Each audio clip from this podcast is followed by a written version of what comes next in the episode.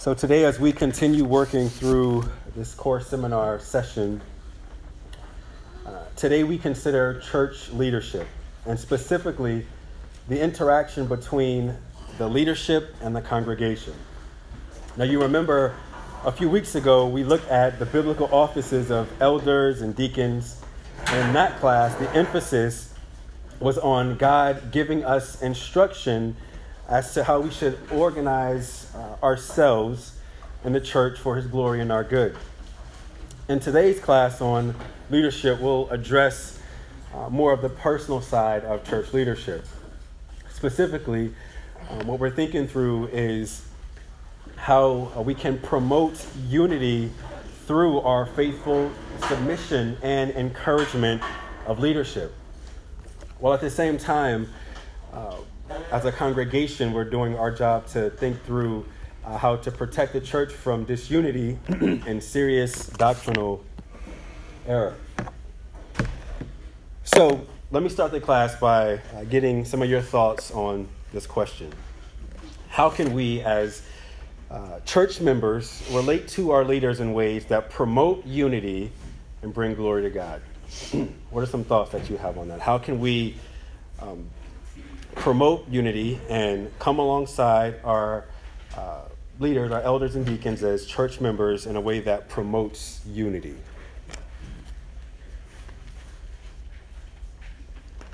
Kyle? Yeah, giving them the benefit of the doubt, mm. starting that, starting with that as like a starting position. Yeah. Not with, you know, vice versa. Yeah, that's good. Yep. I think uh, dying to our pride, knowing that we're not going to get things that we want done, and that's okay. Yeah. Yeah, it's good too. Very practical stuff. Lucy? Hey, amen. Amen. Yes. More than anything, pray for us. Daniela? Respecting them, but yet not putting them on a higher uh, level, you know, like who is Paul, who's Apollos.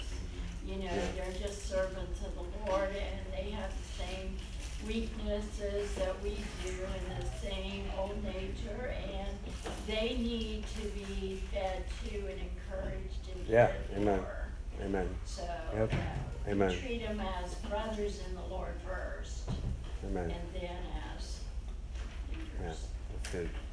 I just want to add. I think if if um, if we if the church and the people see a display of of camaraderie and unity and you know servanthood to each other I think that would also, you know, be an example for everybody else. So they're so unified, they're so together, they support each other, they support each other. That will continue to, that would think that will spread yeah. over into the rest of the It's a good point. Yeah. So modeling that, that unity and that humility. Amen. It's a good point. so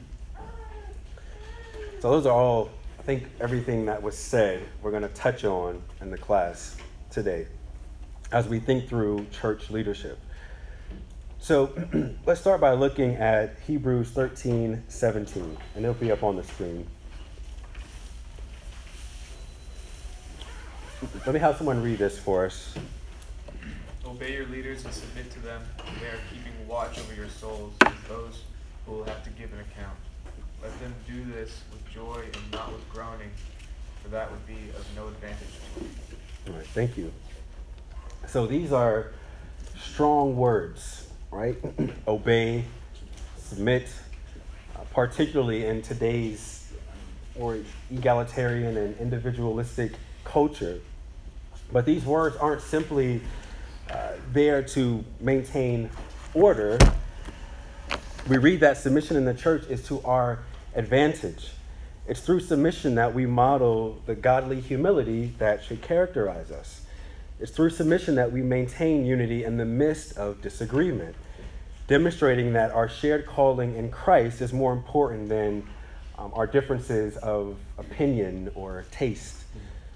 Ultimately, our trust or confidence in those who are over us is um, much more than just uh, confidence in men, because we know that all men fail, and all men are just men at best. We are still men of dust. Instead, it's really a confidence in Christ who gives leaders to his church and works through them for our blessing. Right? So when you think about that, um, this is what that, uh, that doesn't mean. that doesn't mean that we just become unthinking yes men, right? So trusting the leadership doesn't mean that we take uh, the opinions of our elders as truth without question. Each church member is responsible for trusting wise discernment, right? So responsible to be trusting, wise, and discerning. So we'll start today with what we can do to positively encourage leadership, the leadership of our church, um, and how we can make their work a joy, as Hebrews 13 says. Then we'll devote the rest of the class to examining how we should respond when we disagree with leadership, the leadership of the church, a decision they make, something they choose to do. All right, so let's let's get to it. So uh, Roman numeral two in your handout there, make their work a joy. Make their work a joy. So, one of the best things we can do to promote unity in our church is to help our leaders see their work as a God given delight. Now, of course, this isn't, or this is complicated, and it can be complicated because of the fact that we are sinners. Uh, we are sinners, leadership are sinners, uh, members are sinners, all of us, we are corrupted and still tainted by sin. We're not sinless yet. But recognizing all of that, our calling in Scripture, as we saw a few minutes ago, is to obey them so that their work will be a joy, not a burden. For that would be of no advantage to you, the Scripture says. So we should never underestimate the connection between a congregation's attitude and their leadership's, the leader's ability. So many unhappy church situations could be resolved if congregations saw their leaders as partners in the church's great calling to reflect the glory of Christ rather than adversaries to the outcome. So, leaders are human beings, right?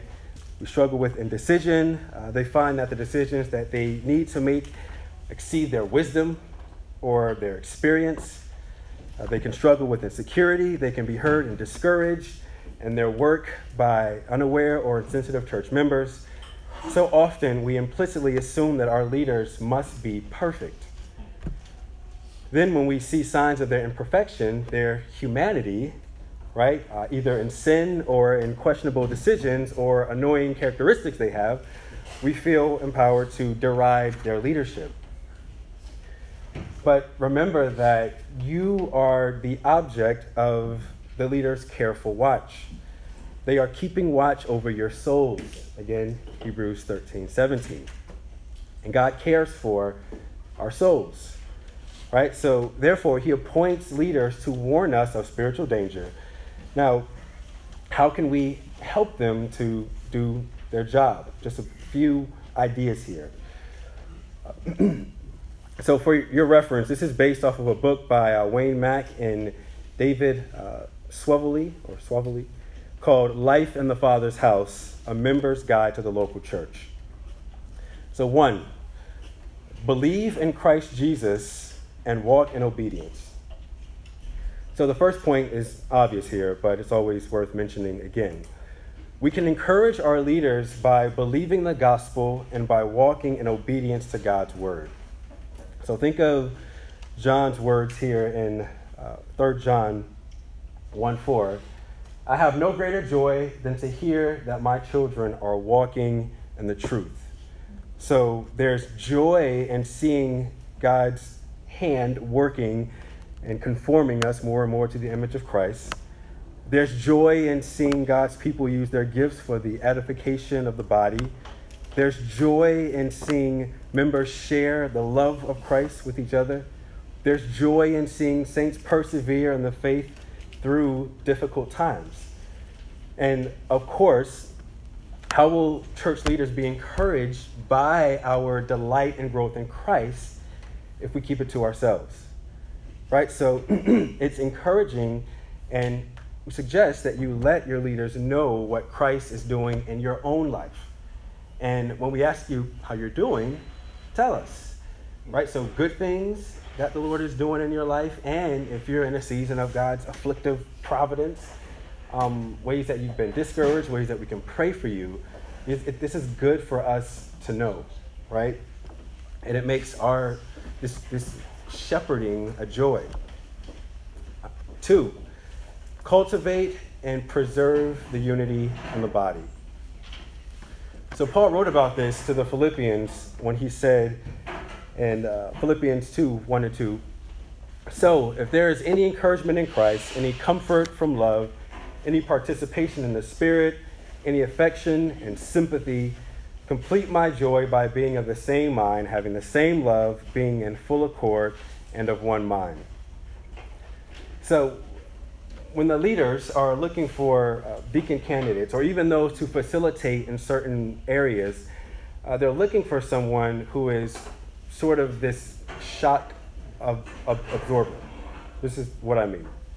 Someone who has a calming and clarifying effect in touchy or dicey situations. And that's not something just for deacons, but that's, of course, something for all Christians to do.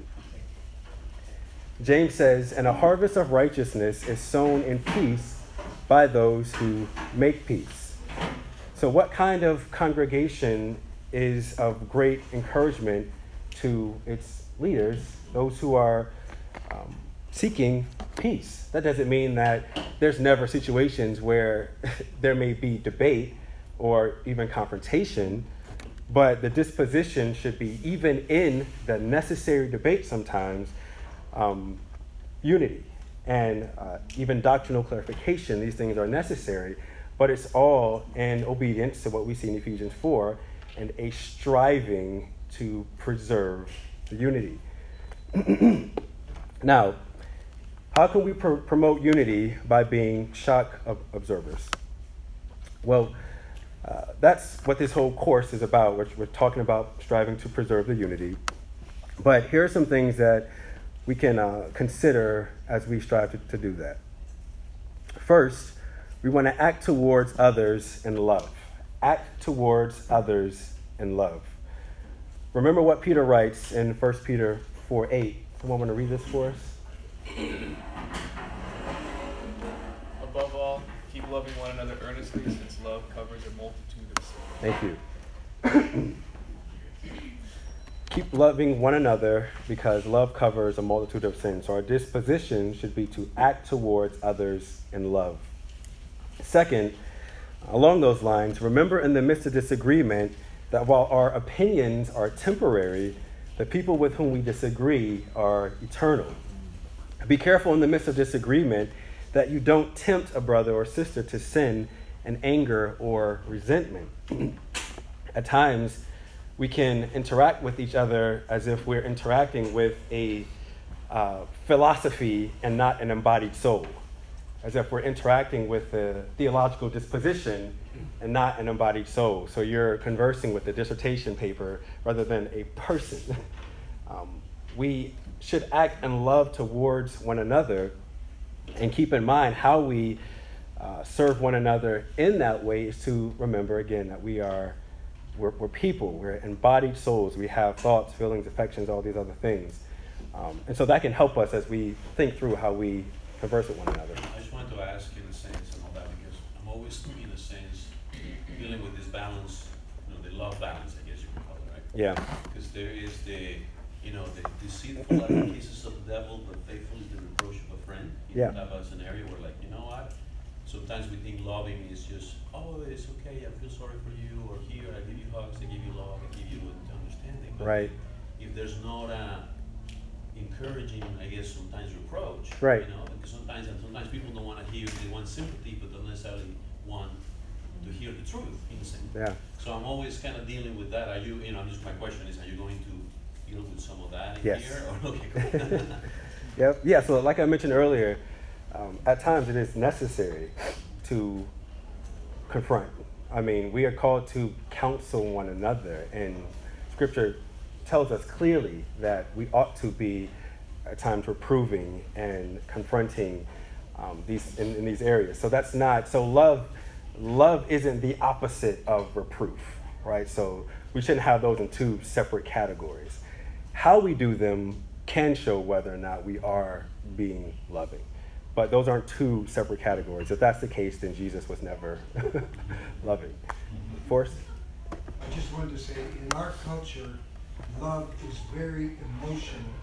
In biblical language, this is probably talking about agape love, which is um, fatherly, loving, which means sometimes confronting and sometimes Right. uh, nurturing, caring for. It's a different love. Our, our whole concept presently in our culture is off. Yeah, It's yeah. all emotional and, uh, you know, spurred on by entertainment and everything else. Yep, We yep. need to have the right look at what love truly is. Yep, yep. All right, so that was uh, one and two. Third, we should encourage others to trust our leaders.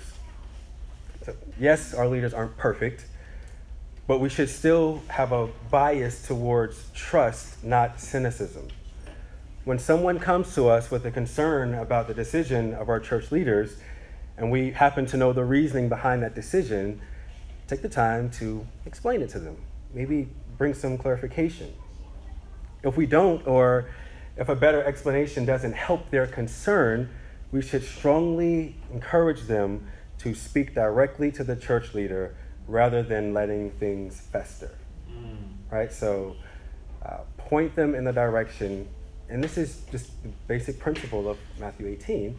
Go, go to them, talk to them, share with them what you're thinking through, allow for that conversation to happen, um, as opposed to um, having a thought, keeping it in, um, maybe assuming things and letting it fester into a root of, of bitterness. We, we don't want that either. and this is across the board with one another as well, but in our class specifically in the area of leadership. Can I just say something really quick? Yes. Um, So I- I've been, Sally's been doing ballet recently, and so I met a young girl, she's like twenty, she's like a babysitter there, and she ends up being a Christian. And, um, so we've been chatting quite a bit, and she wants to like start a Bible study in her apartment complex, you know, uh, to, you know, try to share the gospel with other people. Right. Really cool, you know? And so I'm like, what did your church leader say about that? And, you know, you, um, and so she, you know, I'm like, what were you, what, what was this gonna look like? Right. She's like, well, I was thinking we'd listen to a sermon on Sunday afternoons. And I was like, don't you think that might replace the church? She's like, well, these people don't go to church. I said, but still you're creating something that could replace the church. I Yeah. said, I said, did you talk to your pastor about this? She's like, I did. He said the same thing. So, um, but, um, you know, like, but you know, what I mean, like, just people need that en- further encouragement, especially young people. Yeah. They, they can be so zealous, like, they don't necessarily understand, you know, that the leadership is there to protect them. Right, right, absolutely. And that's that's good to even have that in mind as you're talking with someone who maybe you know or don't know, but to even in that way remind them of the church, the necessity of the local church. And again, to your point, a lot of people aren't thinking about uh, their, their local church and uh, the, the leaders of the local church as Christ appointed. So a lot of times we have sort of Christ care over here and then the local church over here when there are those appointed in the local church as a display of Christ's care for the church. And so even that, just having that in mind to give her to sort of think a little bit. And, of course, you know, you were in line with her own pastor, so I think that's a sign. But the- um, the yeah, un- The underlining Christ appointed is missed in some settings. I have been in churches, heard churches, we voted you in and we can Mm. vote you out. yeah. Uh, and, But we don't have that type of church government. yes, yeah, there, yeah, there, there, there is such wisdom in you know building, you know, elevating elders from inside rather than oh, we're going to do the search committee, we're going to look at a few sermons and bring in one sermon, vote on you, and you're in, and then it's train wreck. Um, Sure. But but again, that that that creates almost that adversarial consumer Hmm. type That's of a good point. setting. Yeah. Uh, we, we're paying you dance for us. Hmm. as opposed to this is God's man with God's anointing. Um, and probably a lot of people sitting in this room have, have endured some really Mm. odd church Yeah. situations. Yeah, yeah. Well said. Well said. You said what I can't. I've, I've often wondered if the, um, I guess the fractured nature of our church, the fact that most, uh, the church generally, the buck stops at the, the local level for churches is, um, a reflection of our culture is not wanting to trust beyond the local church Hmm. because we don't know them very well. Uh, do you think that this relates to that, or is that a different topic entirely? Um, let me make sure I understand. What's your question? Why is it related, the fact that the, that for the majority of Protestantism, Okay. uh, the local church is the highest level of governance? That we don't trust our, our leaders? Yeah, that is a good question that um, I answered in last week's class when we talked about church governance. Why we hold to the governance that we do hold to. So um, I'm going to continue and encourage you to listen to last week's class, okay? okay. Uh, point three here pray for your church leaders. To Lucy's point earlier, praying for your church leaders. In 2 Corinthians 1, verses 10 to 11, Paul writes, He, as Christ, delivered us from such a deadly peril, and he will deliver us. On him we have set our hope that he will deliver us again. You also must help us by prayer, so that many will give thanks on our behalf for the blessing granted us through the prayers of many. So, this passage reminds us of two reasons why we should pray regularly for church leaders. First, they've been given a difficult task to act in human weakness to shepherd a congregation of fallen people, including each other. But additionally, we should pray for church leaders so that we may rejoice and thank God when our prayers are answered. Then we'll be able to sort of sit back and be in awe of God's power um, as we experience the joy that we have in Christ and that we share. Fourth, express your love for them. Later in 2 Corinthians, Paul describes how this uh, felt to him, this expression of love. I'll just, uh, you can turn there, uh, 2 Corinthians 7, uh, 5 to 7, but I'll just read it for us.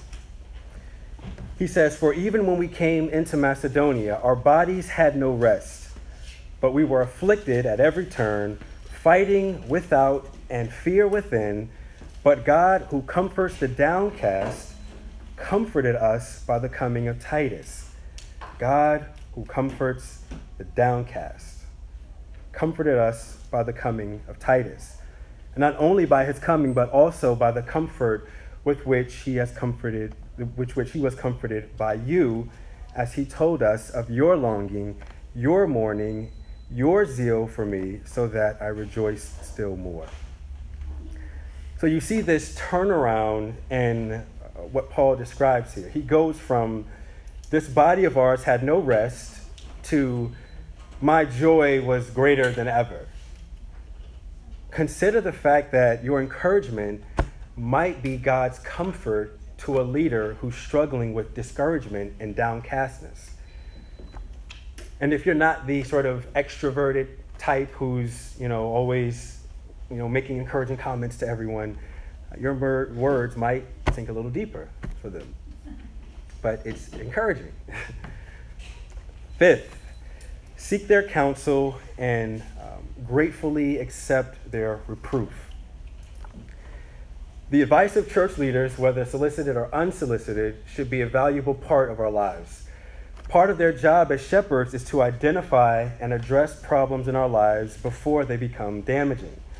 Two components of this point. First, remember that for either counsel or reproof to be specific and well conceived, our leaders must know what's going on in our own lives.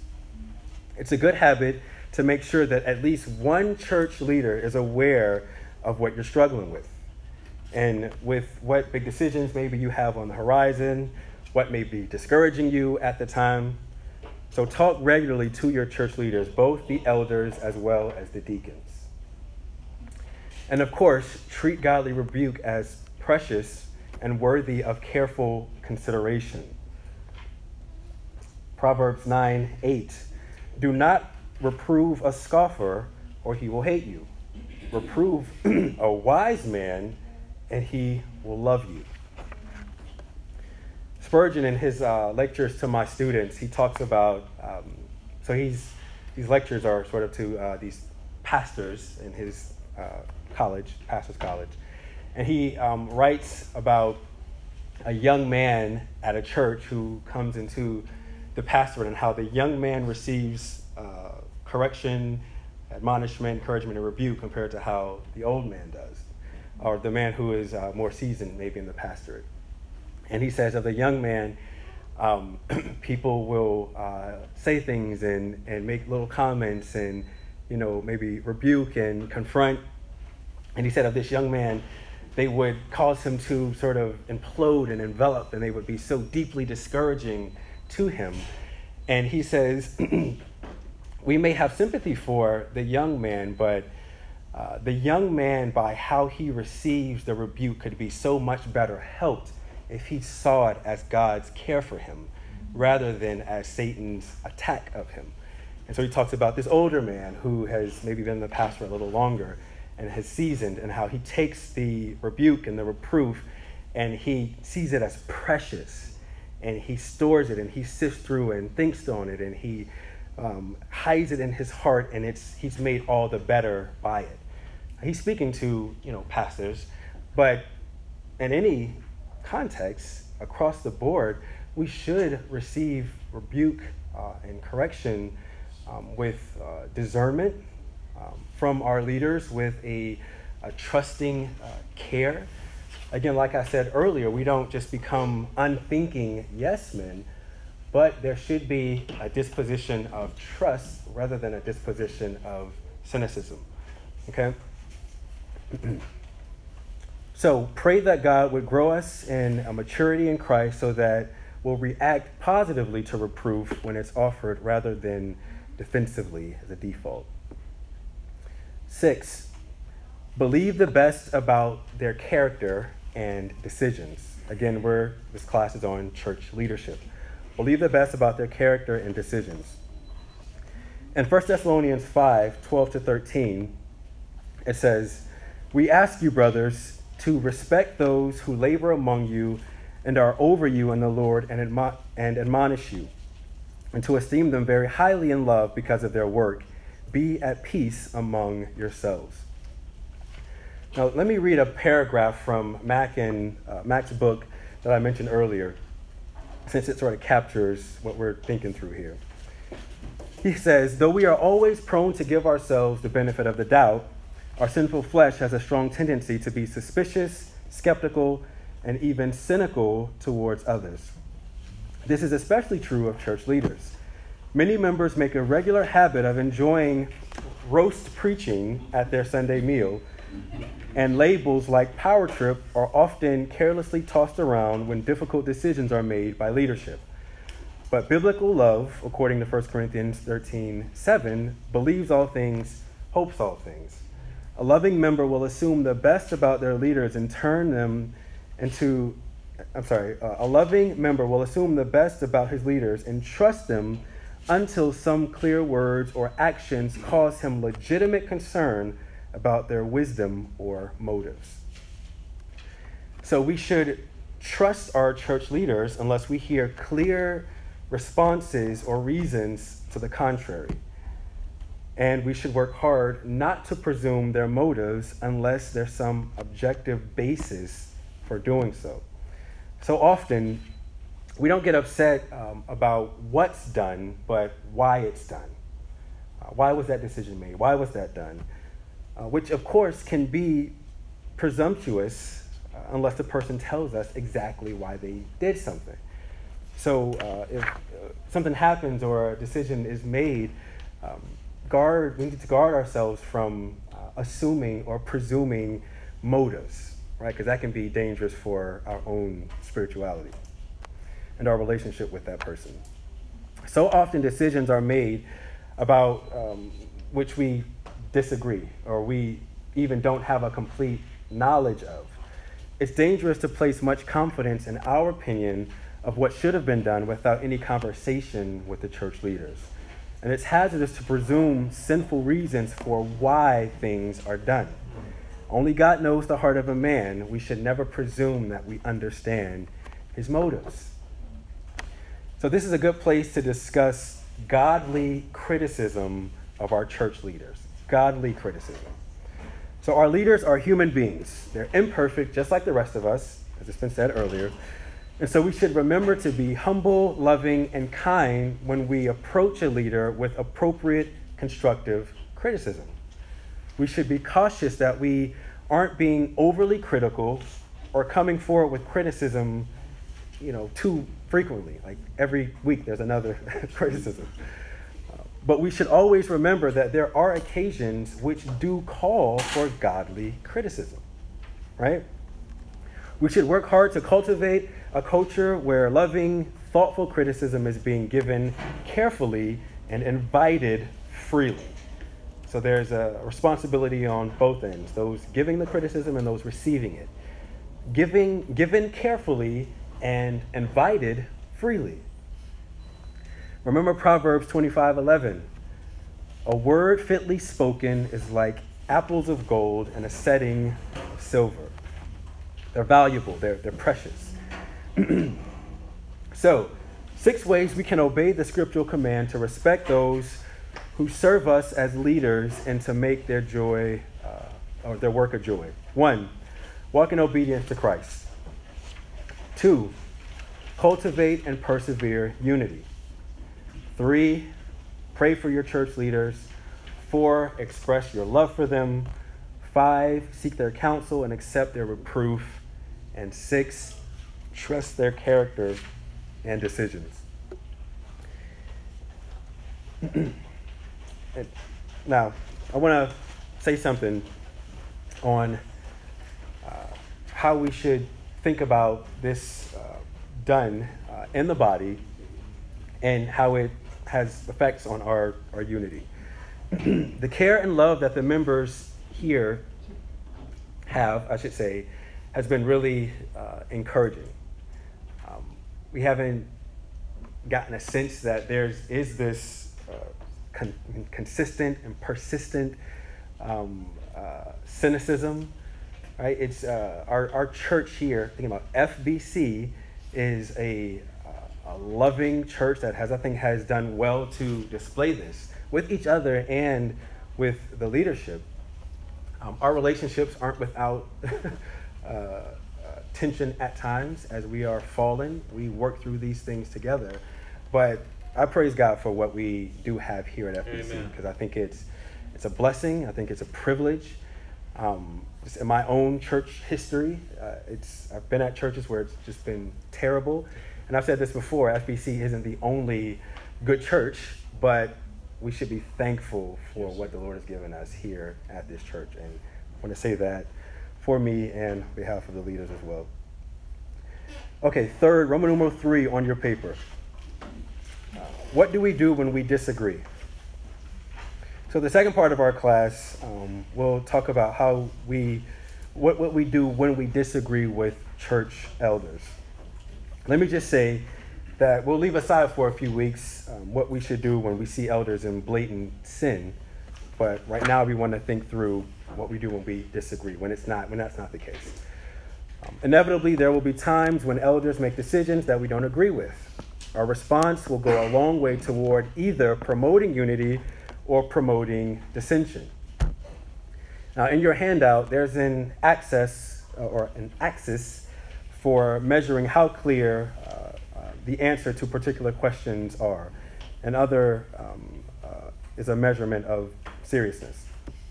So it's in your handout, and I'll be referring and passing to that as for the rest of the class. So starting at the upper left section, we have those things which are clear in Scripture but not serious. Honestly, I can't hardly think of something in that category.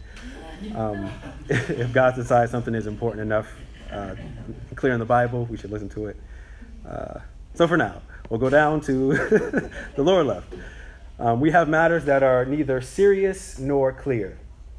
So, for example, which copier should we use in the church office? Um, how long should our meet and greet time during service be? We may be very passionate about these things. Um, we, we, we want to use this canon, and we have to use a canon, or else we won't get the number of prints we. We can have any type, any number of reasons for being passionate about these certain things, but um, I would categorize them as neither serious nor clear.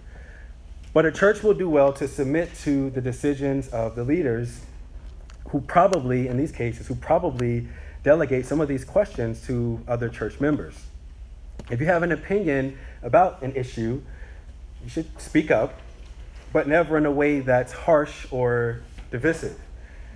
Church unity is far more important than our preferences and opinions on these issues that are neither serious nor clear.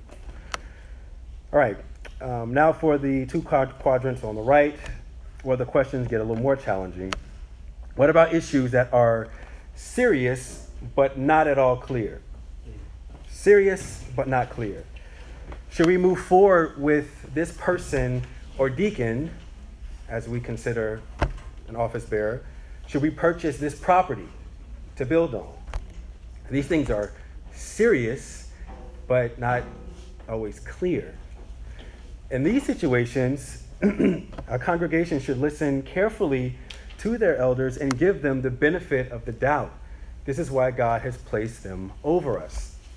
Now, does this mean that some of these decisions are not difficult for us to accept?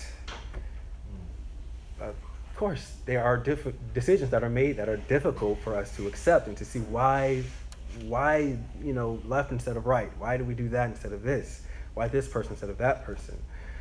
So, how do we disagree in a godly way about these things where the answer isn't clear, but the implications for the church are very serious?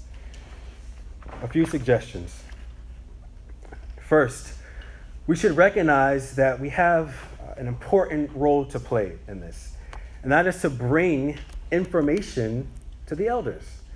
The elders aren't always aware of every need in the church, nor do they have perfect information right? If the elders are considering someone for the office of deacon, and you have reason to believe that that person is un, he's not qualified biblically, then come and approach us privately and let's talk through it. If we're considering a certain property to build and uh, we're thinking about a new building to build on this property, and you have reason to believe that it would be a bad idea for various reasons, approach us privately and let's talk through it. It might present you might present uh, good reason for us to rethink a certain direction. Right? It's, it's okay um, as we think through these things, but how we go about working through what we disagree with is extremely important. So you can play a helpful role by bringing information to the elders' attention, but then we should trust what they do with that information. Okay? So bringing it to the elders' attention is not saying, I brought it. Why didn't you do what I brought to your attention? That's different. That may be a different motive. But bringing it to their, our attention and, and trusting what we do with that. Second, if you disagree with the decision that the leaders have made, sit down and talk with them to understand their reasoning. The elders are willing and wanting to do this. They see our, their spiritual care for the congregation as their highest duty in the church. This is true. We do. So give yourself full opportunity to share and hear from them and approach the matter with a teachable spirit. Maybe you're thinking, what if I'm intimidated by that by that, that, that leader? How do I how can I engage in this kind of conversation? Well, in the long run, I would say counter that feeling with getting to know the leadership better. In the short term, I would say you should probably talk to them anyway about the concern. And there are times, at times, where having a conversation first with another church leader could be wise, right? if even after talking to the elders you still disagree on the matter, um, in whatever category it is, that's okay. Every Christian is not going to agree on everything all the time. You can trust them and disagree at the same time. That's possible. And this is really where the rubber meets the road for us. Hebrews 13, 17. Again, so it, it's, it's one thing to obey leaders when we are enthusiastic about a decision that's made and we are for that decision and it's sort of in the favor of our thinking. But it's another thing to submit when we disagree with the decision that they've made. Now, we are always submitting in obedience and faith, but that's probably evidenced more when a decision is made that we disagree with, or plan of action is taken that we disagree with. Um, the scripture is calling us in those times as well to submit and obey to make their work a joy. by faith, we trust Christ Himself to rule over us by His word and spirit through His leaders. Now, at this point, let me say that um, to think through uh, what, what the elders are called to do when there's disagreement with each other. That's another you know, topic of conversation. But uh, briefly on this, they're called to submit to each other, majority of the elders. There will be time when every elder will be in the minority on a vote on a certain issue. In those circumstances, the elder uh, will be in, in those cer- certain circumstances, at times an elder will be in the minority.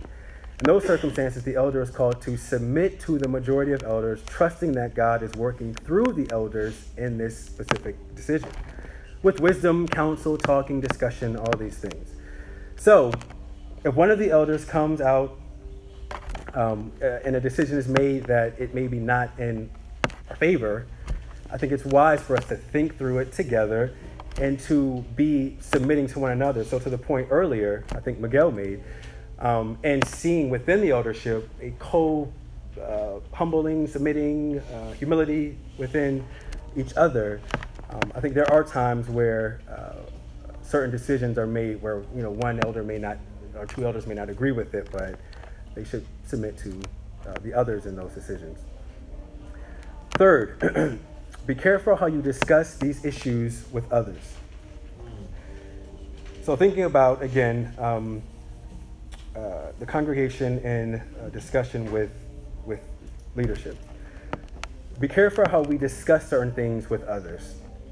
For issues in this category of serious but unclear, our unity as a church will bring greater glory to Christ than the making of uh, the optimal decision at the time.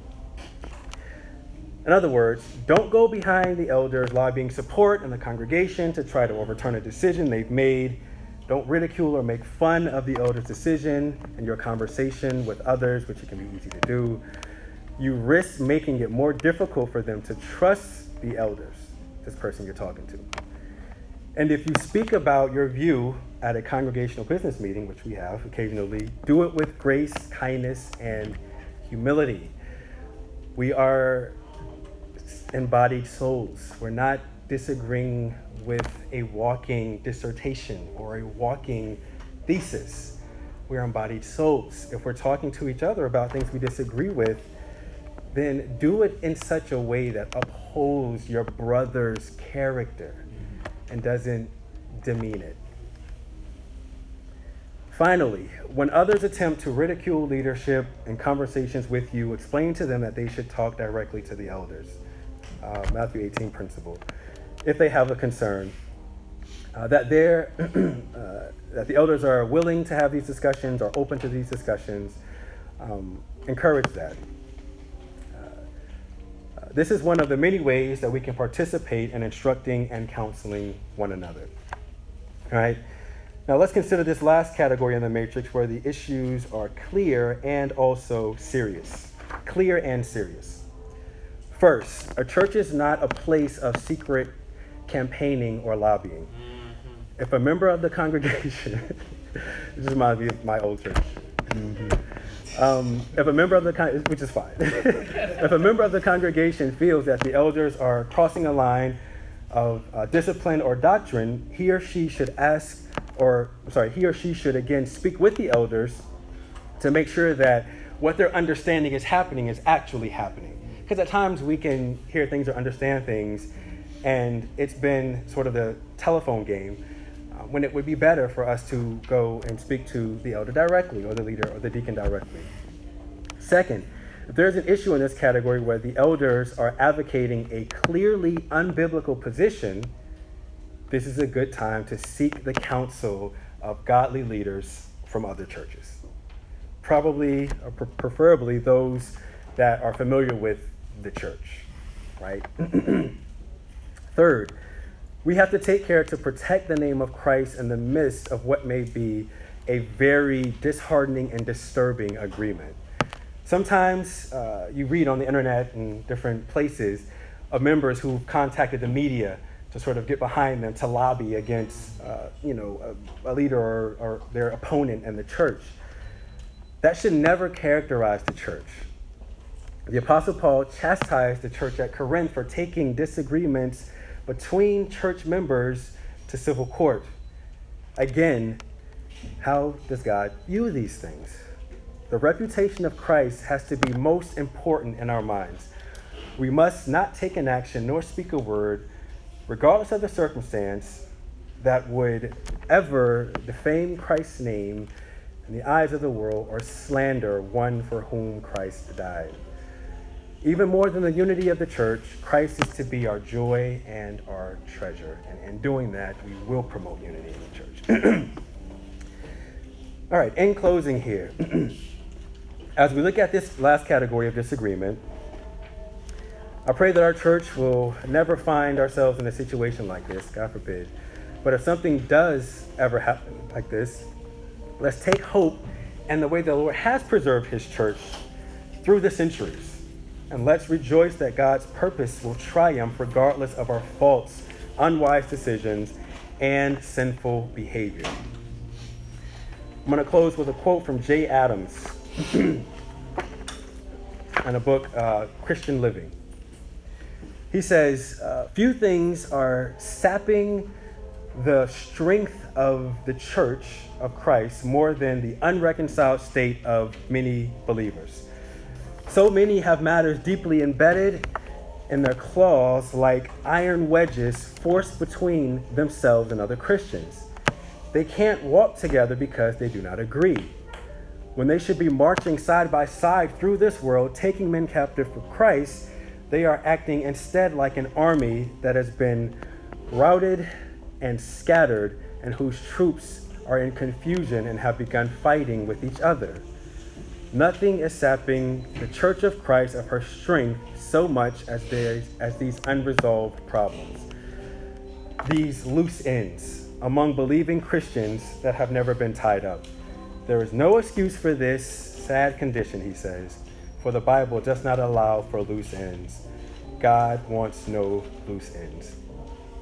So I think uh, what he's imbibing there and encapsulating is uh, Ephesians for striving to be at peace with everyone, amongst ourselves, amongst the elders, with the elders, with the leaders, with the deacons, with the church leadership. Again, we're thinking about um, embracing unity, cultivating unity, and church leadership.